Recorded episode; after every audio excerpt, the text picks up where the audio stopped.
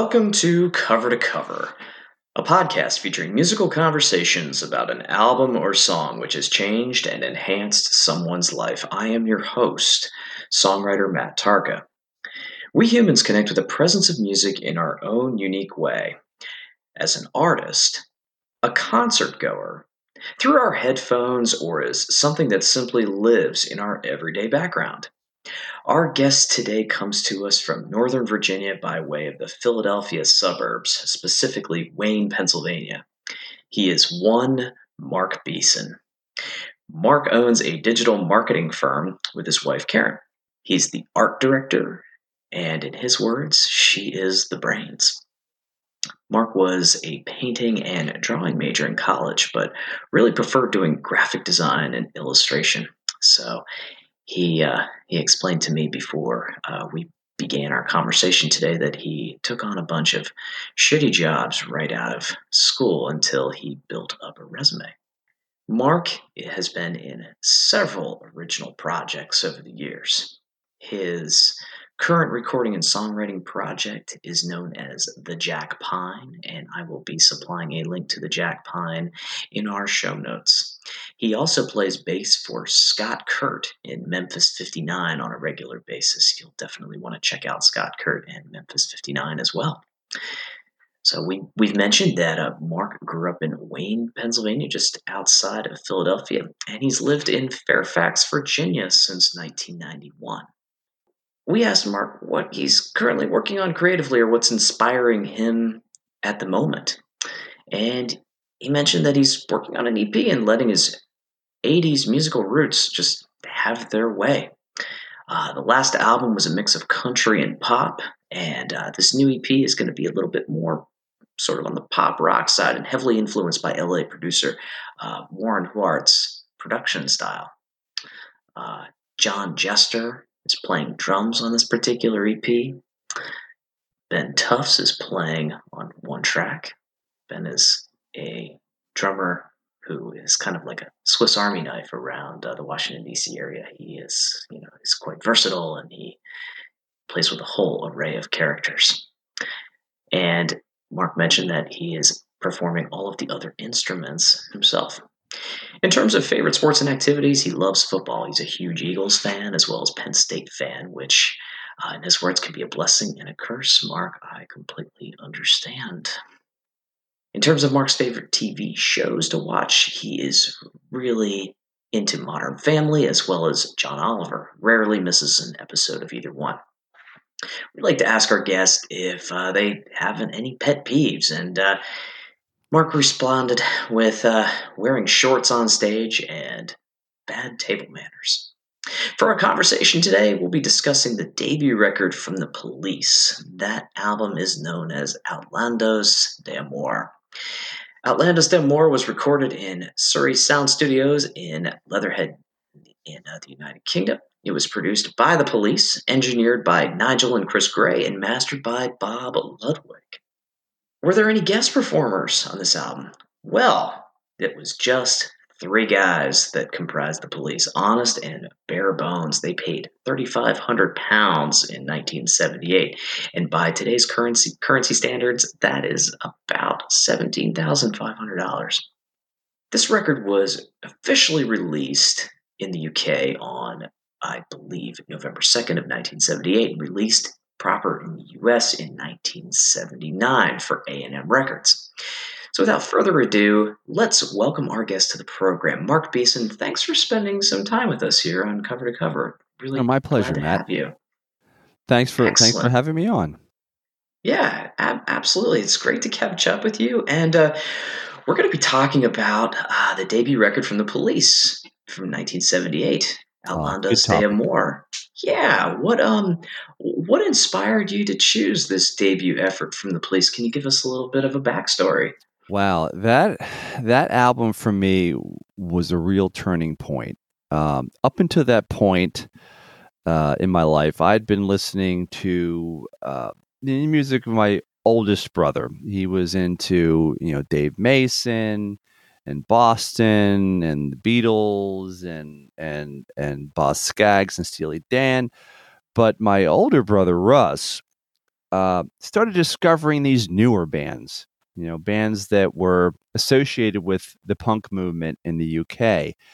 And he actually bought two albums. He bought Armed Forces by Elvis Costello, but he bought this album by this band called The Police.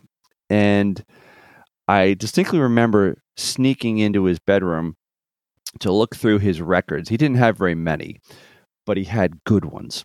And seeing this album, Outlandos D'Amour, and these three blonde haired guys that looked really cool. So I was home from school sick one day and I went up to his room and got the record, brought it down to the family stereo. We had a one of those old Fisher tube stereo consoles my parents got as a wedding gift. So you can imagine it's the kind that you would stack multiple records on top and then one would drop at a time as it played. Yeah. So I sat down and listened to this record and honestly I had never heard anything like this. It was raw and it had energy, but it was smart and the musicianship was just phenomenal. You had, you know, Stewart Copeland on drums, Sting on bass, and Andy Summers, who is probably my favorite guitar player of all time, on guitar.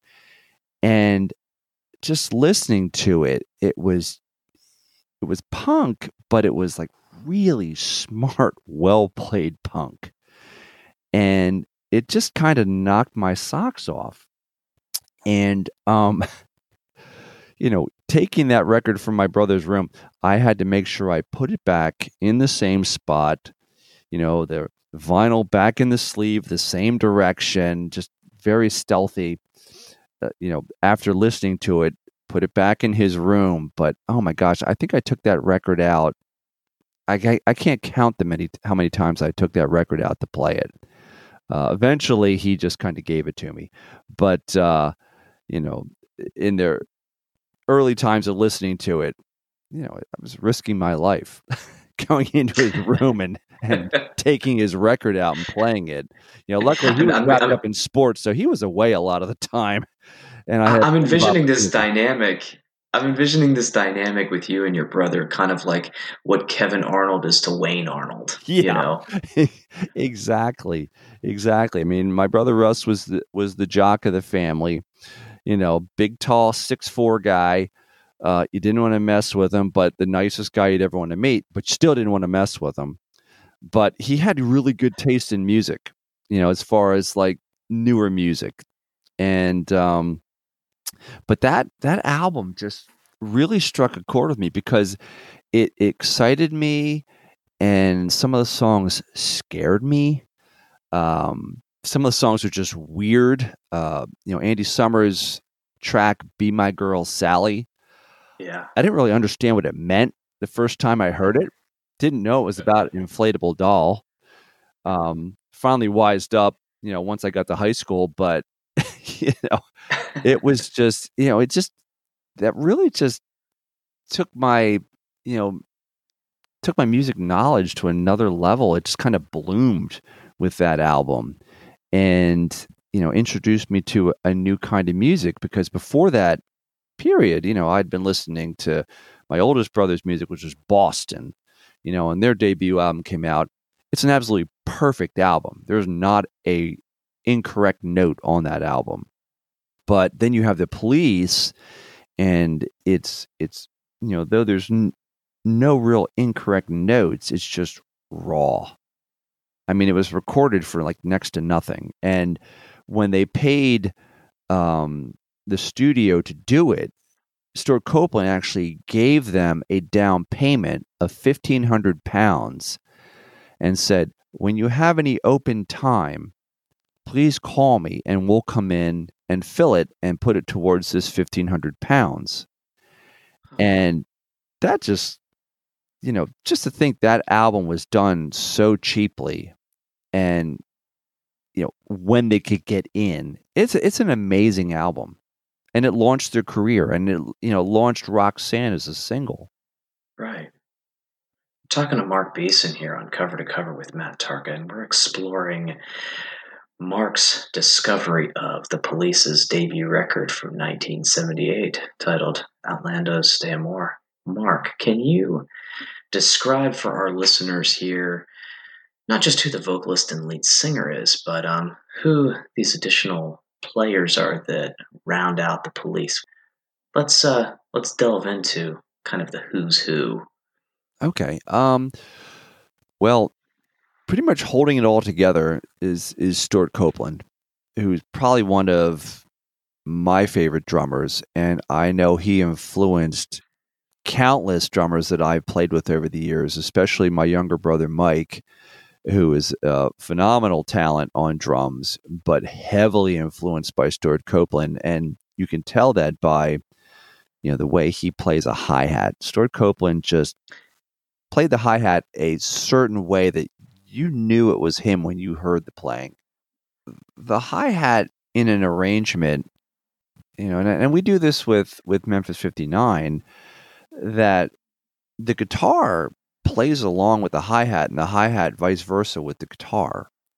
You know, it's it's that it's that rhythm. It's not, you know, the kick is playing with the bass, but the hi hat really plays with the guitar. And if you listen to a lot of police, you know, you'll hear that between Andy Summers and his guitar lines and Stewart's hi hat playing. They're they're kind of weaving in and out of each other, and then playing together, and then diverging and kind of weaving back and forth. Um, but it, it's a really, you know, that's one of the qualities that really stands out for Stewart Copeland, I think, in my opinion. Absolutely.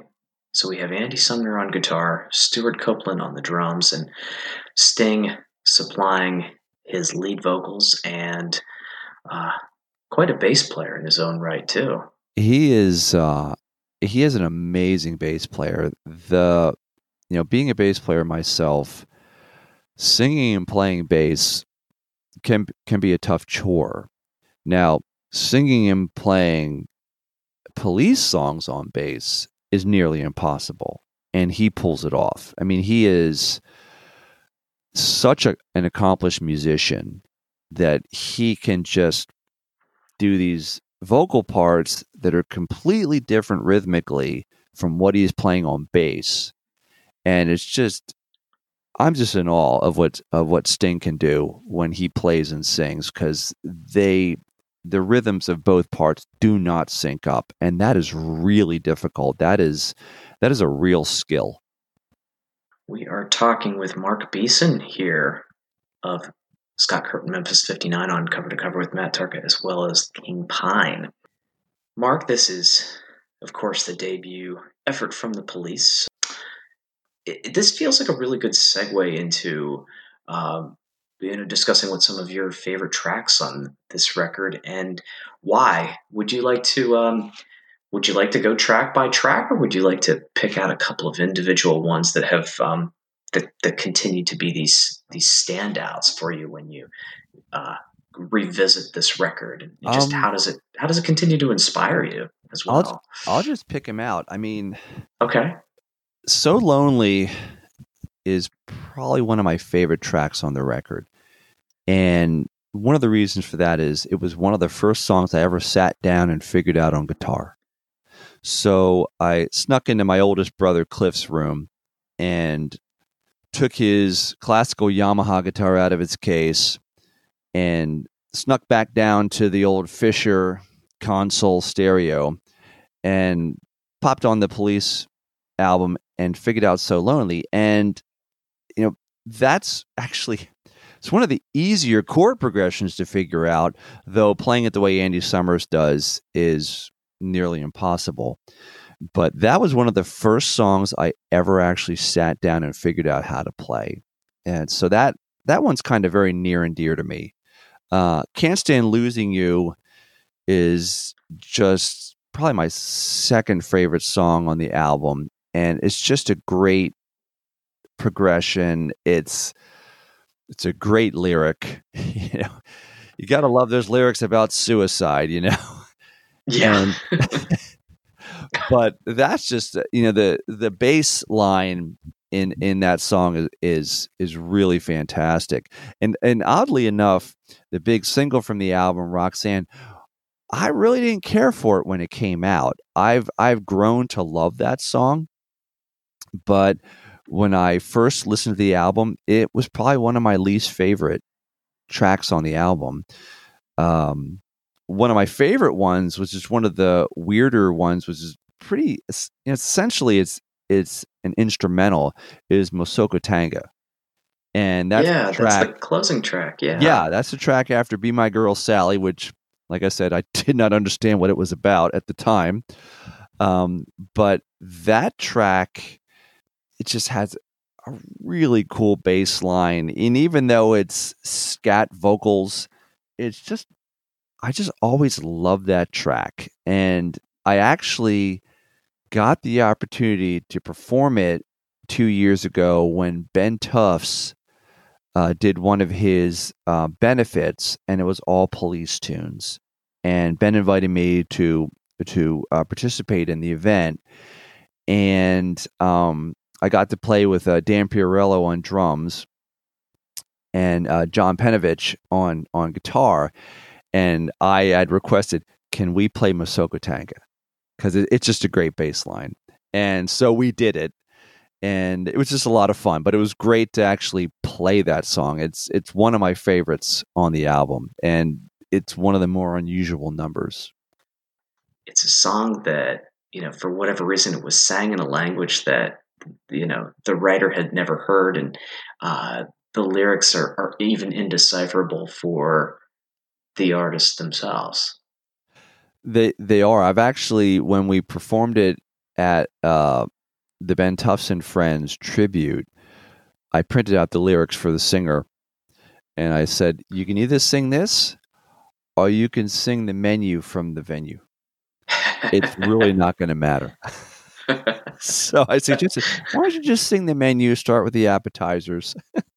yeah, yeah. Um, but she did her best. She was um, she was a great singer and um uh but she did her best with it it's not an easy song to sing because it's really just all scatting but it was fun to play it was fun to play and we we we pulled it off we're talking to Mark Beeson here on Cover to Cover with Matt Tarka, specifically about the police's debut record. And um, why don't we dig in a little bit here on so lonely. Just in terms of just the the the instrumentation here, it's um. Do you think it's kind of melancholic? It definitely has some some reggae influence. The there's a punky chorus and like really really cool isolated clean vocals from Sting and um, when I was revisiting this, it, it, reminds me of kind of IRS era REM, and it, it mm. really makes yeah, it really makes sense. Um, that you know at one point in time REM was it was a supporting act for the police back in the early 80s. Um, yeah. Yeah. What, what, what say you what um uh, what attracts you towards the song? You know, I mean, it's a very accessible song. To, it's it's a very simple chord progression. It's basically a one four five with the minor, with an A minor thrown in, and it's just you know, it's got a very hooky chorus, and it's a very repetitive chorus. It's most people don't write choruses like that anymore, but mm-hmm. at the time it was very common, and it just it's just what Andy does on it, Andy Summers does on it with the the guitar playing, and the little licks he throws in, and it also you know it starts out very reggae ish, but it ends up very punk at the end, and then you know goes out to that fade out and is just driving, driving, driving, and and that's due to Stewart Copeland's uh, drum part. He just kicks it in a high gear. Even in, in live, they play it even faster. So, you know, to me, it just had like you know, it built through the course of the song, and you know, more things started happening and it got faster and it ended up just in this giant huge sing-along chorus at the end that you know you can't really resist. So you know, that was really what drew me to that song, other than the fact that it was one of their easier songs to, to figure out on guitar. But it's just a great song. It's a great lyric. Um, but it probably, you know, it wasn't as popular as Roxanne, but for me, it's, you know, my favorite song on the album. Can't Stand Losing You, I believe was the the second single. What um why why is that one of your top tracks? You know, it's it's you know, I you know, I'm more of a melodic bass player and yeah. I think Sting is too because when you play in a trio, there's a lot of space to fill to fill up. And that song for me, I mean, he's really locked in with Stewart Copeland on his bass line. And it kind of opens up in the choruses and then clamps back down in the verses. And they really set up a wonderful foundation for Andy Summers to be able to, you know, add his little guitar licks and, you know, do his jazzy things and his reggae things and his rock things all on top of this wonderful foundation. Um, and you know, it's it's not it's a very different baseline from say "Can't Stand Losing You," which you know that song is very syncopated, um, and you know the chords on that song are you know it's a little harder to figure out. You know, also Roxanne is is is not an easy song to figure out because Andy's using chords that you know if you don't know theory, you're gonna have a hard time figuring out um, what he's yeah. doing. But um, but yeah, it's just it's just a really well played, very tight um, song. You know, they they do a great job on it. Absolutely. Talking to Mark Beeson here on Cover to Cover podcast with Matt Tarka, specifically about the police's Outlandos d'Amour. Why don't, why don't we talk a little bit about cover art? Okay. Um, yeah, you know, we, we live in this we, we live in this crazy world now where everything is just moving incredibly fast.